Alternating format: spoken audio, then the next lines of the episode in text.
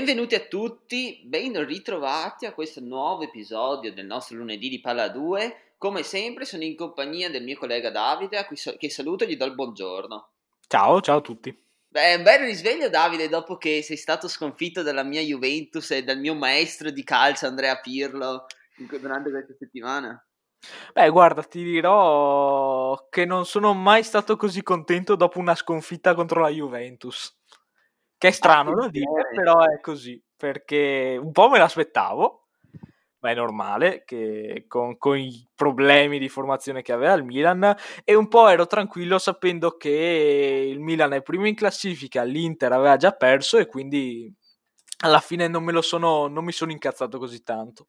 Sì, diciamo che probabilmente allora, sicuramente la Juve ha affrontato il Milan nel miglior momento possibile, perché ovviamente è una squadra chiaramente che ha ancora delle difficoltà e che si è visto sia contro il Milan che contro il Sassuolo ieri, che è una squadra che ha ancora da crescere molto, però appunto ha sfruttato l'occasione di affrontare il Milan in una situazione di completa emergenza in alcuni reparti, al centrocampo in primis, e, e che quindi è riuscito a sfruttare gli spazi che ha potuto creare con alcuni giocatori, al mio modo di vedere, sottolineo la partita che hanno giocato, in primis di Bala, perché secondo me ha dimostrato di essere in crescita di condizione. Peccato, vediamo adesso l'infortunio di ieri sera, cosa e quanto lo terrà fuori dal campo, ma comunque ha dimostrato di, es- di star tornando il Dybala che conosciamo e la giocata sul primo gol di Chiesa vale solo, vale solo quella la, il, la partita. E poi il secondo giocatore su cui ovviamente devo dire due parole in suo merito è Federico Chiesa, che ho tanto criticato al suo arrivo perché e secondo me la cifra spesa dalla Juventus è esagerata, tuttora per me 60 milioni Federico Chiesa è una cifra esagerata, ma devo fargli i complimenti perché contro il Milan è stato l'MVP e ha giocato una partita pazzesca con due grandi gol, ha preso un altro palo su un altro, gol, su un altro tiro che poteva essere un altro gol, veramente giocatore in crescita e giocatore che potrà essere un'arma importante per la Juve. E sottolineo una statistica per concludere il discorso Chiesa rapidamente ha segnato in questi mesi di Juventus lo stesso numero di gol che hanno fatto Douglas Costa e Bernardeschi. Sono tutti e tre al pari merito con i gol. Il problema è che Douglas Costa e Bernardeschi sono stati alla Juve per vari anni. Chiesa è solo qui da tre mesi. Quindi vuol dire che il ragazzo qualcosa in più sa dare a questa Juventus rispetto agli altri che lo hanno preceduto e si sta dimostrando un vero talento. Sì, beh, credo che tu abbia parlato di una statistica piuttosto importante. Devo dire che non me l'aspettavo, eh perché non me l'aspettavo di certo. Bisogna forse dire che per Douglas Costa magari mhmm, Chiesa in questa Juve un po' disastrata rispetto agli, anni, agli, altri anni, ma neanche così tanto. Eh, forse sta trovando un po' più spazio di quello che trovava Douglas Costa negli altri anni, però comunque eh, di certo questo non significa che Chiesa non abbia meriti per essersi sì. guadagnato questa statistica ha giocato un'ottima partita, è vero, ha fatto una doppietta, un gol più bello dell'altro. Il primo gol è più merito di Dybala che di Chiesa, ma di certo è stato bravo anche lui. È stato, secondo me, aiutato tanto dai problemi difensivi di Teo, di Teo Hernandez, perché eh, Teo è, lo, lo, conosciamo tutti, è un terzino fortissimo, è un terzino moderno, cioè corre come un matto, è in grado di segnare, ha un grandissimo piede, un grandissimo tiro, crossa sempre bene, eh, fa sempre, almeno in attacco, le scelte migliori che lui possa fare, però è chiaro che ha dei problemi in difesa da diversi anni e credo non riuscirà mai a, a risolverli, però mi va più che bene così. È mancato, si è visto che è mancato uh, sulla fascia sinistra del Milan in attacco un, un esterno barra attaccante come Rebic, infatti ha giocato Oghe che eh, è forte però è tanto giovane, si vede che non ha ancora il carattere e la presenza per affrontare partite come questa che sono comunque molto molto difficili nonostante eh, questa Juve che non sia tra le più forti degli ultimi anni. Rebic per esempio aiuta tanto eh, quando c'è eh, Hernandez in, man- in, marcatura e si vede tanto. Il raddoppio arriva quasi sempre perché anche Rebic è uno che corre avanti e indietro come un pazzo e quindi Teo è f- certo facilitato da, dalla sua presenza. Eh, un altro che non ha giocato tanto tanto bene in difesa nel Milan è stato Romagnoli. Giacomo lo sa che io ho, ho, ho un conto aperto da diversi mesi con Romagnoli. mesi. Mesi, mi sembra che tu, il commento aperto ce l'abbia da almeno un paio d'anni e eh, forse sì. concordo abbastanza con te, devo dire, perché eh, parlo da esterno, quindi da non tifoso del Milan, che i tifosi del Milan probabilmente sono anche un po' ipercritici nei confronti di Romagnoli nell'ultimo periodo soprattutto, ma dal mio punto di vista doveva essere di più Romagnoli e adesso non mi aspetto più cresca, perché se fino a quattro anni fa, tre anni fa si diceva ok, adesso è così, ma dopo diventerà uno dei top 5 in Europa, no, cioè, adesso sono passati questi tre anni, non, non, lo è diventato, ma non è neanche nei top 10, non è nei top 20 probabilmente. E questa cosa segna un'involuzione clamorosa in Romagnoli stesso. E veramente mi, mi dispiace sinceramente, perché doveva, la nostra coppia futura di difesa doveva essere Romagnoli-Rugani e guarda che fine hanno fatto. Eh, è vero, un, i limiti di Romagnoli sono, uh, non sono tanti, però eh, sono i più importanti per un difensore perché uh, Romagnoli ogni volta si ritrova contro diversi attaccanti, e, chiaramente eh, ogni, ogni, settimana di campionato e ogni volta ci si ritrova con una scusa perché magari si prende un gol o perché Lukaku va bene al fisico e tiene contro Rom- Romagnoli e va a segnare o contro Lasagna perché è veloce Lasagna è tecnico allora Romagnoli sfugge. Romagnoli ha cavolo, sempre, eh, ci, si trova sempre una scusa per i suoi problemi di marcatura e, e, io sono un po' stufo di questo perché se si vuole alzare l'asticella come si sta tentando di fare quest'anno al Milan, Romagnoli, che tra l'altro è il capitano, quindi questo crea un altro problema a livello di, di, di sostituzioni perché eh, se magari arrivasse uno come Simacan, no, non dico che eh, entro l'anno possa sostituire Romagnoli in, uh, come centrale titolare del Milan, però magari nei prossimi anni se cresce bene Romagnoli si troverebbe in difficoltà ed essendo il capitano è un po' un problema da sostituire. Se andiamo a vedere per esempio le statistiche, perché ho visto un bel grafico che comparava Romagnoli e Simacan e voglio riprenderlo. Romagnoli ha dei gravi problemi, questi sono punti percentuali, eh, ha dei gravi problemi in tackle e eh, intercetti. Praticamente, se andiamo a vedere, per 90 minuti Romagnoli fa 0.45 tackle a partita e 0.18 eh, intercetti. Sono abbastanza pochini, se, se si va a vedere. Invece, per quanto riguarda i falli i duelli aerei e il, uh, i passaggi completati, qua migliora perché per quanto riguarda i duelli aerei uh, riesce a vincerne il 70%, per quanto riguarda i passaggi completati ne, ne riesce a completarne il 90%.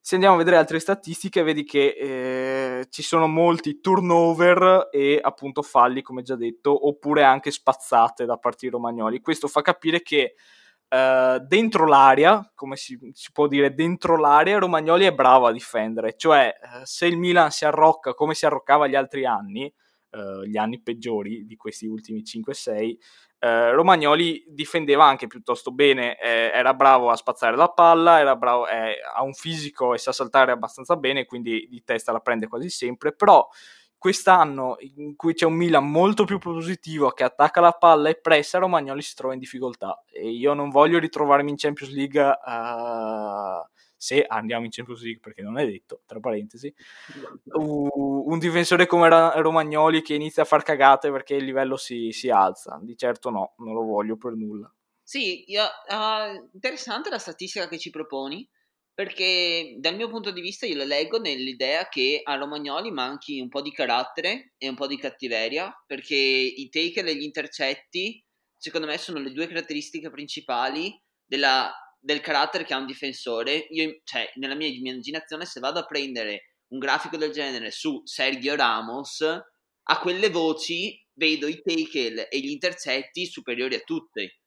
Ovvio, sto parlando di Sergio Ramos, quindi sto estremizzando la cosa, perché ho preso probabilmente uno dei, tra i due migliori al mondo. Però nel senso, quello è il carattere che deve avere un difensore. E Romagnoli sì, sì, è vero. Ma basta andare a prendere anche Simacan. Simacan, per esempio, che è, è, il difensore che dovrebbe arrivare al Milan, è, lo batte 100 a 0 da, questi, da, questo punto di vista, uno come Romagnoli. E Simacan è un giovane di 20 anni che gioca allo Strasburgo.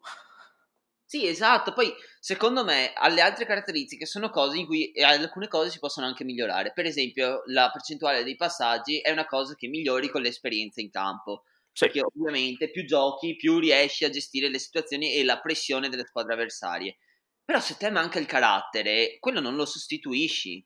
Cioè, non è che lo sistemi con gli anni. Cioè, Delict a 20 anni ha dimostrato di avere un carattere in Champions League totale, nel senso gli manca esperienza, sì, gli manca ancora alcune cose da migliorare, assolutamente. Però si mette sempre le, eh, le palle, come si suol dire, e pressa fino all'area di rigore avversaria, cosa che non ho mai visto da Romagnoli. Eh, io ho paura che Romagnoli si sia fermato qua ah, dal punto di vista della crescita. Lo, voglio paragonarlo a Calabria, che non è un difensore centrale, ma un terzino, a parte che sta diventando un po' il nostro Kimmich, gioca un po' dappertutto. Eh, Però Calabria io l'ho insultato più e più e più volte in questi anni. Mi è stato proprio sui coglioni diverse partite, bisogna dirlo. Ha fatto tante cazzate. Però Calabria è uno che ha la testa dura, diciamo, per dirla in questo modo. Cioè, se lui si mette in testa qualcosa o uh, decide di, farne, di fare qualcosa, lui ce la fa e ha deciso di migliorare sotto certe caratteristiche e finalmente quest'anno ce l'ha fatta. E lui ha un carattere che è cento volte superiore a quello di Romagnoli, ma uh, si sta rivelando anche uh, tatticamente superiore a lui, perché per esempio e dal punto di vista delle, de, degli intercetti, tutte quelle storie stiamo, stavamo, di cui stavamo parlando prima, Calabria ne ha, ne ha, più di Romagnoli da quel punto di vista eh, e, e, mi fa incazzare questa cosa perché Calabria è un terzino, terzinaccio che sta migliorando, sì, ma rimane sempre un terzinaccio, io spero continui a migliorare, e Romagnoli invece è il capitano del Milan. Sì, esatto, sono, sono d'accordo con te. Mi permetto di fare un gancio a quello che mi hai appena collegato perché mi hai appena parlato di Calabria e di, del suo essere il terzinazzo in crescita del Milan. E mi collego a, a uno che voglio sottolineare, ovvero le prestazioni di Frabotta nelle ultime due partite, perché sia contro il Milan che contro il Sassuolo si è rivelato un ottimo sostituto di Alexandro, che veramente mi ha sorpreso perché ha trovato spazio in questa Juve di Pirlo un po' a sorpresa, all'inizio anno non sapevo minimamente chi fosse, però il suo posto se lo merita in squadra, cioè gioca bene. Anche ieri sera col Sassuolo era sempre propositivo, in spinta, L'assist per il gol di Ramsey è un assist di qualità con un filtrante in mezzo all'area veramente di classe. E questo dimostra che cioè, i giocatori in Italia, secondo me, ci sono, vanno fatti giocare. Calabria contro di noi, contro la Juve, ha dimostrato di essere un giocatore che può essere utile alla causa del Milan. Cacchio, l'hanno messo a centrocampo e si è ritrovato anche a segnare. Quindi non è scontata come cosa, è, scont- è, un giocatore che ha la voglia di giocare, che ha la testa e la mentalità giusta in questo momento. E Frabotta è lo stesso, sta cogliendo l'opportunità di un Alexandro fuori per il Covid e prima fuori per infortunio per guadagnarsi il suo posto in squadra. Beh, un altro che sta giocando bene nella Juve è senza dubbio Danilo, parlando di terzini, sì, giusto? Assolutamente, e, e Danilo è, è, il mio giocatore più odiato, lo odio veramente in questo momento io Danilo, perché io, cioè, come giocatore non mi piace. Quando è arrivato l'ho criticato aspramente, primo, primo perché scarso, era scarso secondo me, e secondo perché per arrivare a lui abbiamo dato via Cancello che io adoravo. Quindi adesso arriva è stata una critica continua. Il primo anno non mi è piaciuto, però quest'anno cosa gli posso dire io a Danilo? Cioè Danilo sta facendo una prestazione migliore dell'altra, è probabilmente il punto fermo della difesa della Juve in questo momento, insieme a Delict, e, e quindi è, è una, cioè, intoccabile, possiamo dirlo, nel senso non lo leverei mai dalla Juve in questo momento. Eppure, se dovessi fare la formazione tipo della Juve in questo momento, Danilo non ci sarebbe. Però non lo toccherei davvero, perché se giocassi a 4, ovviamente gli preferirei quadrato sulla destra e Delict e Demirale al centro. Quindi il posto per lui non ci sarebbe. Però in realtà il posto devo darglielo perché prestazioni come quella di ieri sera contro Sassuolo valgono da sole il posto titolare. Eh beh, sì, sì, alla fine sì. Forse è il migliore quest'anno per rendimento in questa Juve un po' ballerina e, mi ha, e ha sorpreso anche me, perché di certo non me l'aspettavo. Io Danilo eh, era una bella e giovane promessa quando era al Porto, anche lui, eh, poi non si è rivelato tale come magari Alexandro che è migliorato negli anni, però alla fine è un bel, è un bel giocatore, è un bel giocatore. Ultima cosa su Milan-Juve, ma proprio 20 secondi perché non ho voglia di parlare di arbitri, perché non, secondo no. me se, poi si scade, si scade in, in, ovvietà da bar e tutte quelle storie là. I, i, gli arbitri in Italia sono proprio scarsi comunque perché non hanno proprio modo, non sanno condurre la gara. Il Rati ha fatto tantissime cazzate più o meno gravi e ok, una su tutte il secondo giallo a Bentancur che no, non capisco il perché non l'abbia dato nonostante Bentancur abbia arato, no, non ricordo neanche chi, forse Calabria durante una ripartenza del Milan. Ma anche per esempio Maresca in Milan-Torino ha fatto tante di quelle cazzate, è dovuto andare al VAR un paio di volte mh, sui due rigori, uno per parte, perché altrimenti ne avrebbe dato uno che non c'era e uno che c'era. Vabbè, chiuso qui la parentesi. Diciamo che ci teniamo l'argomento per fare magari un episodio dedicato agli arbitri, magari sì, al VAR, sì. agli arbitri e a questo regolamento che molte volte non si capisce primis in secundis non viene neanche applicato in maniera corretta e coerente però è un argomento ampio di cui magari dedicheremo una puntata. Sì. Devo dire che stiamo accumulando puntate da fare. E ne sono anche molto felice perché così almeno abbiamo qualcosa di cui parlare. E qualcosa, eh sì. qualcosa di cui parlare è l'altro big match che si è svolto in questi giorni, ovvero Roma-Inter. Roma-Inter, big match che invece si conclude con un pareggio, un bel 2-2, e una partita strana dal mio punto di vista, perché è una partita in cui la Roma passa davanti e domina la prima mezz'ora di gioco completamente, un Inter completamente fuori dal campo, poi l'Inter improvvisamente si risveglia e probabilmente domina la fine del primo tempo e quasi tutto il secondo tempo riuscendo a ribaltare la partita e adesso parleremo anche degli episodi che l'hanno permesso di fare, però alla fine la pareggia e perde due punti importantissimi per un colpo di testa di Mancini assolutamente parabile e qua viene il primo argomento, ovvero Samir Andanovic. Eh sì, eh, diciamo che eh, Andanovic è un altro che non mi sta molto simpatico. È da diversi anni ormai che credo sia eh, arrivato a livelli di odio da parte dei tifosi dell'Inter e, e a me fa ridere quando lo vedo giocare perché quando è stata l'ultima volta che si è buttato a terra per un tiro? Cioè, credo nel 2015, ormai è, è, è maestro nelle cosiddette parate laser, non, le guarda le palle che arrivano e, e se, se, escono bene. Bravo, che, che, bravo Andanovic, addirittura ho sentito gente dire bravo Andanovic che sapeva già che sarebbe uscita. E, e se no se, se, se, se segnano sono cazzi. E, ed è, devo dire che non me l'aspettavo come uno dei primi problemi dell'Inter però a questo punto io credo che bisogna dire che eh, Andanovic è uno dei problemi principali di quest'Inter. Secondo me con un portiere anche normale, come può essere un Mirante o un Perina anche, eh, l'Inter avrebbe 3, 4, 5 punti in più. Sì, sono abbastanza d'accordo. Io personalmente ero un grande fan di Andanovic e che seppur magari non sembra dal discorso che tiro fuori, però è veramente così. E però adesso cioè, è un portiere involuto che veramente mi sembra mhmm, sulla via del declino e che credo che l'Inter dovesse già prima pensare ad un possibile sostituto e non arrivare in questo momento in cui Andanovic è l'unica soluzione possibile, perché no, cioè non è la cosa corretta da fare e non, non è sinonimo di una programmazione a lungo termine come invece doveva fare una squadra come l'Inter che doveva rialzarsi in una situazione difficile per poter tornare a competere per lo scudetto. Sì, assolutamente. D'altro canto la Roma ha giocato veramente, veramente bene. Mm, ris- meritava la partita sì, è finita in pareggio, però io ritengo che la Roma meritasse di più la vittoria rispetto all'Inter. Per carattere, per la, l'assenza, sì, l'assenza di paura che ha, che ha messo in campo la Roma, eh, sono entrati in campo tranquilli, sapendo che in ogni caso um, avrebbero avuto due risultati utili su tre, perché io credo che nessuno uh, stava chiedendo alla Roma di, di vincere contro l'Inter, uh, seconda in classifica, ma favorita per lo scudetto. E no, sto notando ogni giornata che passa che il lavoro di Fonseca si vede, si vede molto bene. Non me l'aspettavo perché.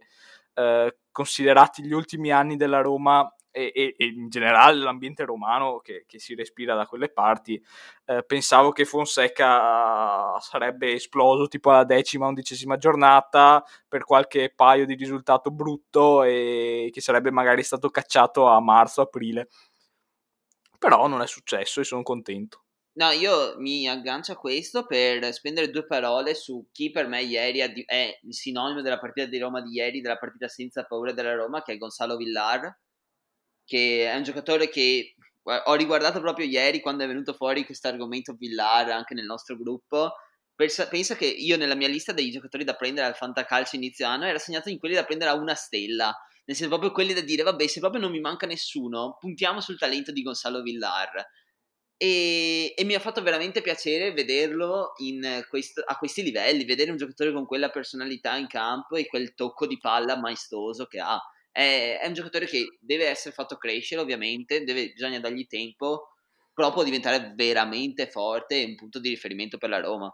Sì, noi stiamo parlando di, di grande Roma, come è giusto che sia, eh, tutti i meriti di questo pareggio, ma in generale de, dei tanti risultati ultimi, utili consecutivi a Fonseca e alla squadra e alla S Roma. Però, eh, se Conte non avesse fatto quegli infami cambi che alla fine ha fatto, ah, terribili, terribili. Cioè, allora, Conte ha un grosso problema, cioè, non è la prima volta che fa questo errore, nel senso, ogni volta che la partita si mette in maniera particolare, ovvero non, da gestire oppure da recuperare, fa sempre gli sba- i cambi opposti a quelli che dovrebbe fare e proprio non, non, ne viene fuori perché la panchina dell'Inter non si può dire che non sia una panchina di livello perché ieri guardavi la panchina dell'Inter c'erano giocatori come Eriksen, come Sanchez, come Perisic, come Kolarov che non possono essere considerati delle seconde linee sarebbero titolari in tutte le altre squadre d'Italia forse tranne la Juve quindi nel senso come fa Conte ogni volta a sbagliare? Non lo so, credo che sia un limite caratteriale suo eh, che non si leverà mai. Ed è un peccato perché Conte, nonostante non mi stia simpatico per nulla, è, è, un po' lo stesso problema che ha durante le interviste quando perde, cioè non riesce mai a darsi una colpa, piuttosto riversa tutta la colpa alla squadra. E, e lo stesso problema ce l'ha con i cambi, non, non, riesce mai in queste partite a fare i cambi azzeccati. Ed è un peccato, ed è un peccato. Ti, guarda, te li leggo questi cambi, giusto, giusto per ripeterli, perché mi fanno, mi fanno un po' vomitare. Allora, siamo al minuto 77, se non sbaglio. L'Inter è avanti 2 a 1. Sì. Escono Lautaro, esce Lautaro, anzi, ed entra Perisic. E già là. Quindi, quindi un, un, attaccante seconda punta come Lautaro per mettere un esterno che in teoria dovrebbe essere un esterno a tutta fascia come Perisic. E poi, campo di Perisic, poi, cioè, nel senso, lo metti al posto di Lautaro, quindi metti, lo metti a fare la seconda punta che abbiamo visto che non è in grado di farla ma, ma, già non sa quest'anno, ma in generale da un po', non sa fare neanche l'esterno perché non corre più Perisic, figurarsi la seconda punta. Esatto. Poi, minuto 82, sempre 2-1 per l'Inter. Escono Vidal e Hakimi. Vidal va bene, non ha giocato una gran partita, anzi, ha anche sbagliato un gol abbastanza facile. Sì, vabbè. È, è, il solito infiltrato Vidal, ormai lo so. Esatto, è il solito infiltrato. È infiltrato della Juve all'Inter, quindi è normale. Hakimi invece non capisco, cioè il migliore in campo dalla partita di ieri.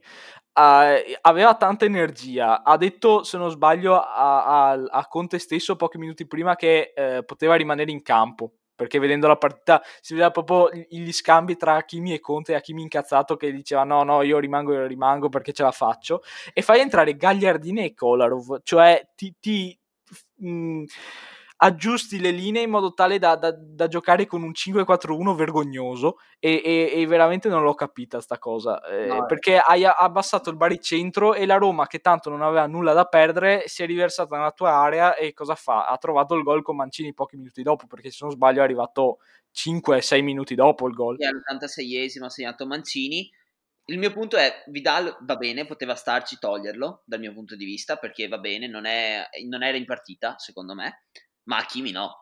Hakimi, eh non, no. Lo, ma Hakimi non lo togli mai. Cioè, a meno che non abbia i crampi e sia disteso per terra a piangere, Hakimi resta in campo. Cioè, nel senso, un giocatore come lui, della spinta che ti offre lui, non lo si toglie mai. Cioè, lui è quel giocatore che permette all'Inter di prendere palla e portarla su e alleggerire la pressione della squadra avversaria. Qui lo possono fare in due all'Inter questo lavoro, Hakimi e Lukaku. Non puoi togliere Hakimi, gli dai palla sulla fascia, lui corre, la porta nell'altra metà campo e per un minuto respiri. Questa cosa Conte deve, cioè, deve comprendere che Kolarov invece non la può fare perché uno non sa più correre, eh, deambula in campo a momenti e, E due non è il suo tipo di gioco, Kolarov è molto più difensivo. Quindi non, non è Hakimi e in cambio così ti chiude solamente dietro e lasci campo libero alla Roma di attaccare, pressarti e alla fine il gol lo trovi. Perché alla fine un rimpallo, un, un episodio da, da, fermo come è successo, succede e pareggi la partita. Sì, ti do ragione. Eh, non ti do ragione su un discorso che hai fatto prima, perché io eh, non la penso come te, cioè sulla panchina dell'Inter. Tu hai parlato eh, comprensibilmente di panchina dell'Inter che può vincerti delle partite perché è una panchina lunga con della qualità. Io invece non sono di questo avviso perché se vado a leggere la panchina eh, dell'Inter di ieri, eh, cito testualmente Young, Kolarov, Ranocchia, Padelli, Sanchez, Perisic, Eriksen, Sensi, Gagliardini e Radu che è un portiere, va bene. Eh Young e Kolarov eh, non li considero quasi più calciatori, sono invecchiati malissimo, eh, Young non corre più, Kolarov non ha mai corso e ormai te la può risolvere la partita soltanto eh, da calcio da fermo, però eh, che, che, percentuali ci sono? Poche. Anocchio, poveraccio, non è più un calciatore dal 2015, Padelli è un altro portiere, Sanchez forse è l'unico che può risolvere la partita, ma anche lui va a sprazzi perché è un giocatore eh, che è invecchiato tanto tanto male. Perisic l'ho già criticato prima, cioè eh, anche lui è un altro giocatore che non, non corre più e, e, nel sistema di Conte non si è mai inserito molto bene. Eriksen ormai è perso, soltanto se ha voglia lui per, per rivalsa personale può entrare e dire va bene ci proviamo, come ha fatto tra l'altro a, a Marassi contro la Sampdoria, eh, però eh, non, non ha, è successo una volta su 10-15 volte che è subentrato.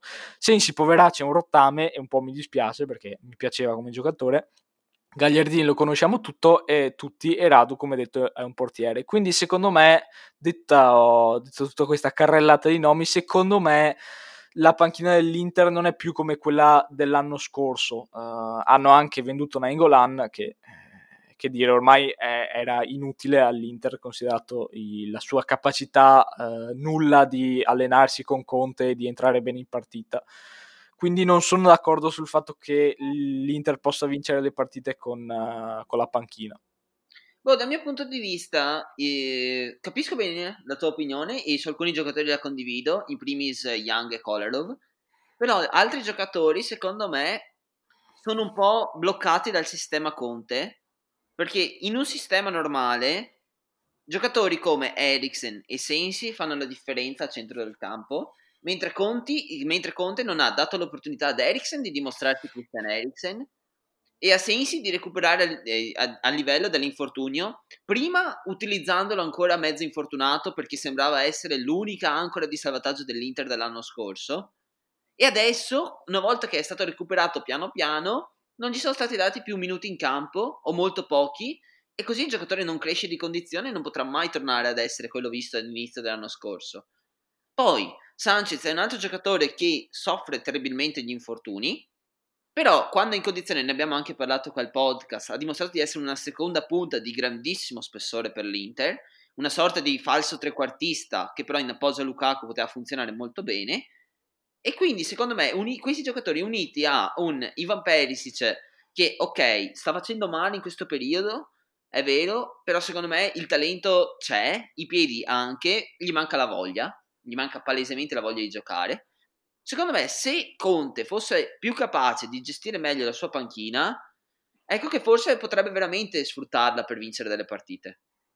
Peccato che non sia in grado e probabilmente non lo sarà mai. No, Detto questo, io direi di chiedere ai nostri pochi ma buoni ascoltatori eh, chi ha la panchina migliore delle pretendenti al titolo quest'anno. Secondo Credo... me sarebbe interessante sentire le loro opinioni. Sì, direi che assolutamente abbiamo preannunciato quella che è la domanda della, di questa settimana, che quindi risponderemo lunedì prossimo.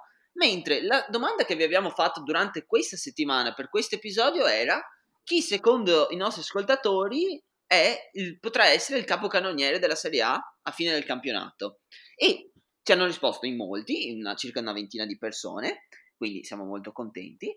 Allora, e c'è stato un dualismo principalmente, perché per esempio ci sono stati molti che hanno detto il nome di Cristiano Ronaldo, per esempio Brian Stra, Lorenzo Stasio, Ale- Alessandro, Alberto Meucci, quindi ci hanno detto in vari il nome di Cristiano Ronaldo, uno ha anche sottolineato perché ha superato anche il gol di Pelé,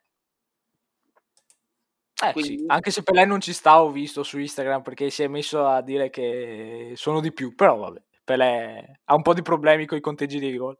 Sì, diciamo che poi sì, dovrebbe magari eliminare un po' delle amichevoli e delle partite che ha fatto con il Santos contro i bambini, perché... Cioè, vabbè, lo conoscevo, vabbè, Brasile degli anni 50, dai. Esatto. Mentre l'altra metà dei nostri ascoltatori si è schierata dalla parte di Lukaku, come il nostro amico Marco Toselli, oppure Andrea, oppure, eh, oppure anche altri nostri amici come, come Lucas, si sono schierati dalla parte di Lukaku. Secondo loro potrà essere il, il bomber di questa Serie A e io mi permetto di sottolineare un'altra volta il fatto che ancora una volta nelle grandi partite Lukaku sia mancato perché anche ieri contro la Roma avrà giocato bene, avrà fatto, lavorato molto per la squadra e tutto, ma il gol non l'ha messo. Non l'ha messo, ma secondo me eh, sarà lui il top scorer di questa stagione di campionato. Fa- sarebbe facile puntare su Immobile, che è un altro che ormai segna un gol a partita, però due anni di seguito secondo me no sarebbe, sarebbe fighissimo, sarebbe molto bello vedere Muriel da subentrato che vince la classifica eh, cannonieri.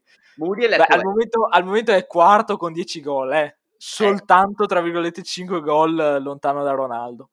No, ma Muriel è poesia pura, l'Atalanta è poesia pura e ci riserviamo, cioè prima o poi dovremmo fare due ore di episodio solo sulla magia dell'Atalanta, ma proprio sui giocatori magici che ha Ilicic, Muriel e alcuni giocatori esotici ma veramente, dal mio punto di vista, invece, questo è l'anno in cui veramente Ronaldo lo vince e, e si porterà a casa il premio di capocannoniere della Serie A. Perché... Non l'ha mai vinto, tra l'altro, adesso no, mi è venuto in mente. No, appunto, nei due anni che è stata la Juve non l'ha ancora mai vinto e quindi per me sarà il suo anno. E lo sta dimostrando anche ieri sera con Sassuolo, alla fine non ha giocato una grande partita, però il gol l'ha messo e quindi per la classifica capocannonieri è sempre un più uno da segnare.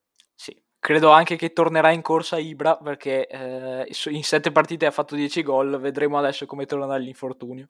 Esatto, quindi vi ringraziamo per averci ascoltato, questo podcast lunedì è finito, ci risentiamo giovedì con il nostro solito episodio del giovedì sugli altri sport che continueremo la nostra panoramica sull'NBA, sempre con il nostro ospite preferito, ovvero Andrea, e poi ci sentiamo lunedì prossimo invece per il calcio. Ciao a tutti! Ciao, ciao a tutti!